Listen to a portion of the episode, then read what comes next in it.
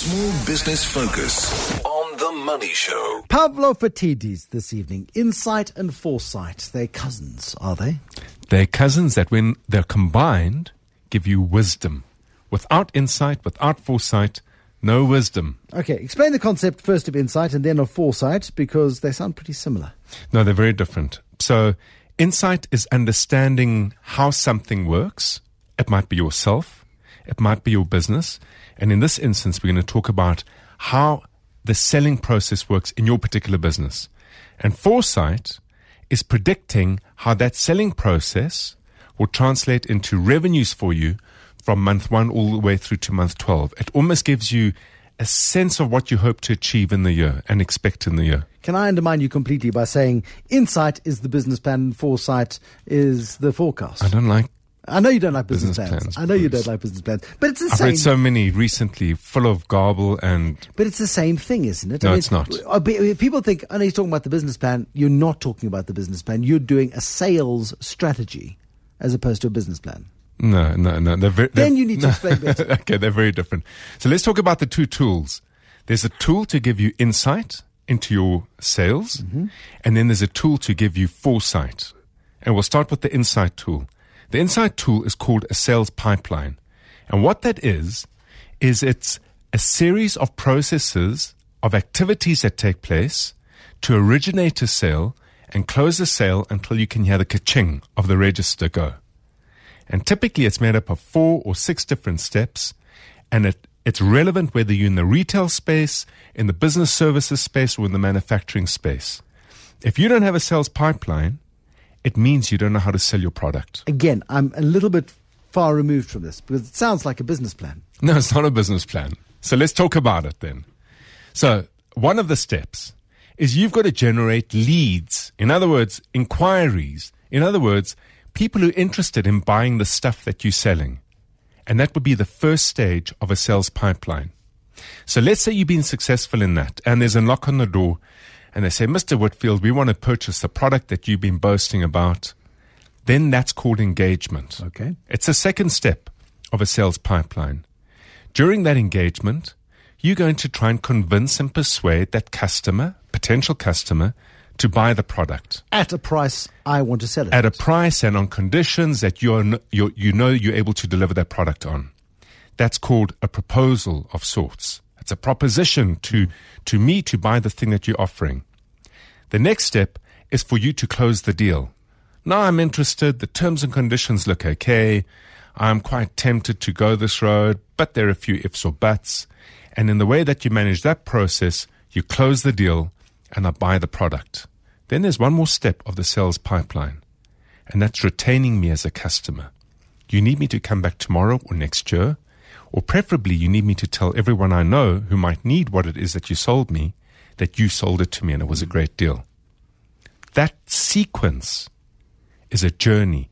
And if you don't design it as a journey, you're never going to have a consistent way of bringing inquiries in and most importantly, journeying them through a process, a story that closes the deal. Can you give me a practical example of gaining insight?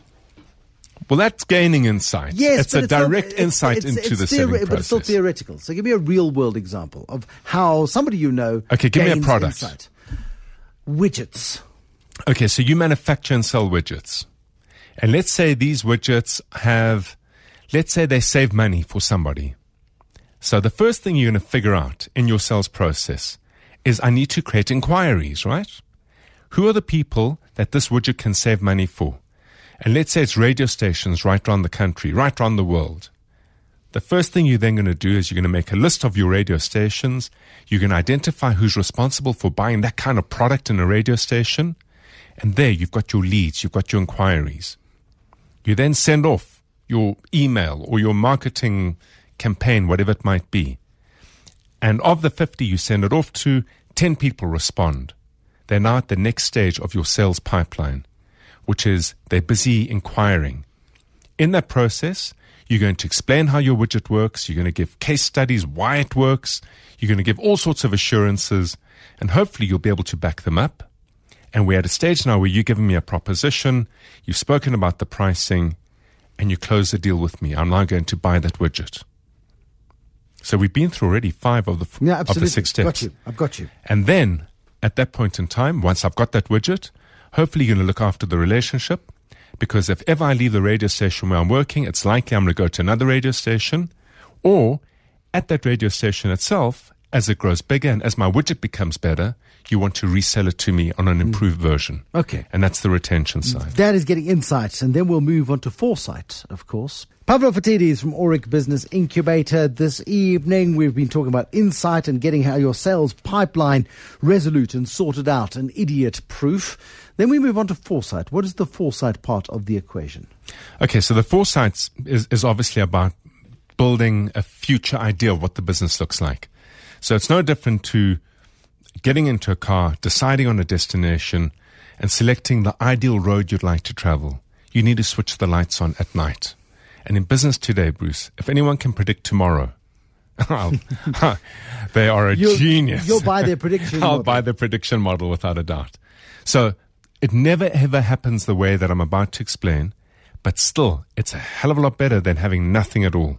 So there are a couple of things you're going to do. The first thing you're going to do is you're going to get onto a spreadsheet or a piece of paper, whatever you have available, and you're going to put the word period down and write month one, month two, month three, all the way through to month 12. Okay. Okay. The next thing you're going to do is you're going to identify all the anomalies, the events, the unusual occurrences, the things that are predictable and unpredictable that you think could happen. So, for example, seasons, school holidays, builders' holidays, strike season, this year, an election of some sort. All the things that could interfere either positively or negatively to the product that you're selling. So now you've got a sense of what the year ahead looks like already. The next thing you're going to do is you're going to make a list of the customers that you've got that give you 80% of all your business. So that should be about 20% of your customers. And you're going to write down a list, and then you're going to make a prediction of what you think you can expect from them in the next 12 months. How do you come to a sensible prediction? Because all of us know that depending on the calculation that we're doing to suit ourselves, we inflate or deflate it. Well, you know, it's, it's an Things irony will, that things will Mm-hmm. cost less and we will get more revenue. Our forecast, we want to be inspired by our own forecast. We do. And here's the problem. there are two particular qualities that if you don't have them, you'll never be an entrepreneur. But if you do, they act against you the whole time. and the first quality is passion. Because you love what you do. You believe in what you do. You love the idea of what it is you're trying to create. The second idea is going to be optimism. Because if you don't believe you can make the world a better place through offering your widget, then you'll never do it in the first place. But the problem is when passion and optimism combine, it happens exactly the way you've just said. You overestimate everything. So a little bit of self knowledge now comes into it. Okay. If you look at the customers last year, what they did for you, then make a conservative prediction. So I'm hopefully going to grow that revenue by 10% this year. We've got the Rand dollar doing all sorts of funny things. There's going to be pressure on the economy. Everyone's kind of grumpy at the moment about what the future looks like. So I'm going to make a conservative growth and put those numbers down. Once you've done that, the next thing you're going to do is write down a list of the products or services that you offer. And if there are many of them, put them into categories. So if I come back to your factory, it's the money saving products, those widgets. Yeah. And then it might be the efficiency products, other widgets. So put them into categories like that. The next thing underneath that, you're going to put something called a promotional plan. This is when you look at all the anomalies. So I'm not going to promote over the, let's say, weekends, or I'm not going to promote in winter or in summer, or over the school holidays, or over strike season, or whatever the case might be. I'm going to arrange all my promotional activities at the best time of the year for people to buy the product that I offer. And then, this is where it takes a lot of maturity. You got to make a best guess on what those promotional activities are going to generate in terms of new revenues for you. You add the two lines of revenue up. It's very simple. No, no. You add the two lines of revenue up, you put it down, and then, Bruce, it's about practicing it. Because if you can create a discipline where at the end of every month you register what revenue you did get, You look at what you thought you would get. You then see the difference and make adjustments month after month after month. But it's without without this level of planning, without without getting the insight, and then going through to the foresight process, you cannot adapt. You cannot catch up because by the time if you do this every six months, um, you're so far behind by month three that you're never going to catch up on months one and two ever again. Whereas if you're doing it month by month by month and you've been disciplined about the process, you know very quickly where the problems are. You're doing two things, in fact. Beyond that, you're behaving as if your small business is a big business. And that means that one day it will be a big business. Mm-hmm. And the second thing is you're doing something that 99% of all entrepreneurs never do. Because it's boring. It might be boring, but it's called working on your business, not in the business. And if you're working on it, you're growing it. No, but the most the most valuable thing that you can teach us at any time is this principle of working on the business because we're very good at doing what we do. Um, we hope. Um, uh, otherwise, we wouldn't be in business anymore. So we make the widget that people want, we deliver the widget, and we get paid for the widget eventually, and that way we survive. We never our cash flow is never really all that solid, but you know what? We make things we make things happen. We make things work. Um, but it gets really busy, so we end up chasing our tails to make things work. Whereas if we'd gone through a couple of relatively simple processes, the boring stuff, um, we may have had some alternative arrangements we could have brought to bear a little bit sooner. Completely. And just set one day aside a month, one day aside a month as a discipline to work on the business. And this should be one of the activities you're doing on that day. But it's hard, Pavlo. I know it's hard. And that's why only 94%, only 94% of all businesses started never get sold.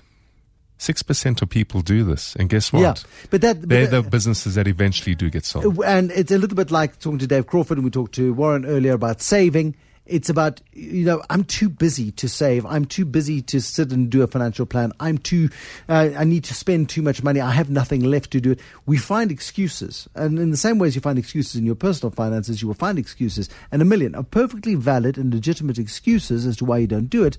But if you don't plan, you will hurt yourself in the longer term. You will without, in fact, if you don't plan, it's probably the only guaranteed outcome. Mm. Okay, so this is all part of a broader planning process. We've got the pipeline sorted out. Um, we've got the, the foresight sorted out. We get to this then uh, utopian wisdom because we're one of the only 6% who've done it. but, but this wisdom gives us the flexibility and the insight to run the business properly. It does. So think about it. We've got the sales pipeline. We now know month on month whether our predictions about the business were right or wrong, whether our predictions about how our customers are going to behave regarding our widgets were right or wrong. And there are a whole lot of seeds of opportunity there. The first is there's a chance to innovate. The second is you will start to spot trends because you'll see consistently a certain kind of behavior coming out. And you spot the trend. And when you spot a trend, Bruce, it's the beginning of real product innovation. And that's what starts to set you apart from anyone else who just thinks up a product as opposed to responding to a market. Some people, though, believe they know their business so well they don't need to go through this nonsense. It's remarkable, huh? It's remarkable. Those people know I know business my business. So I know my business. I know. I know for a fact. But, and you see those people every day, mm, which is I why do. you're in business. Which is why I'm in business. Do you do the stuff? I do. I do with a strict discipline. Because otherwise, how would you cope?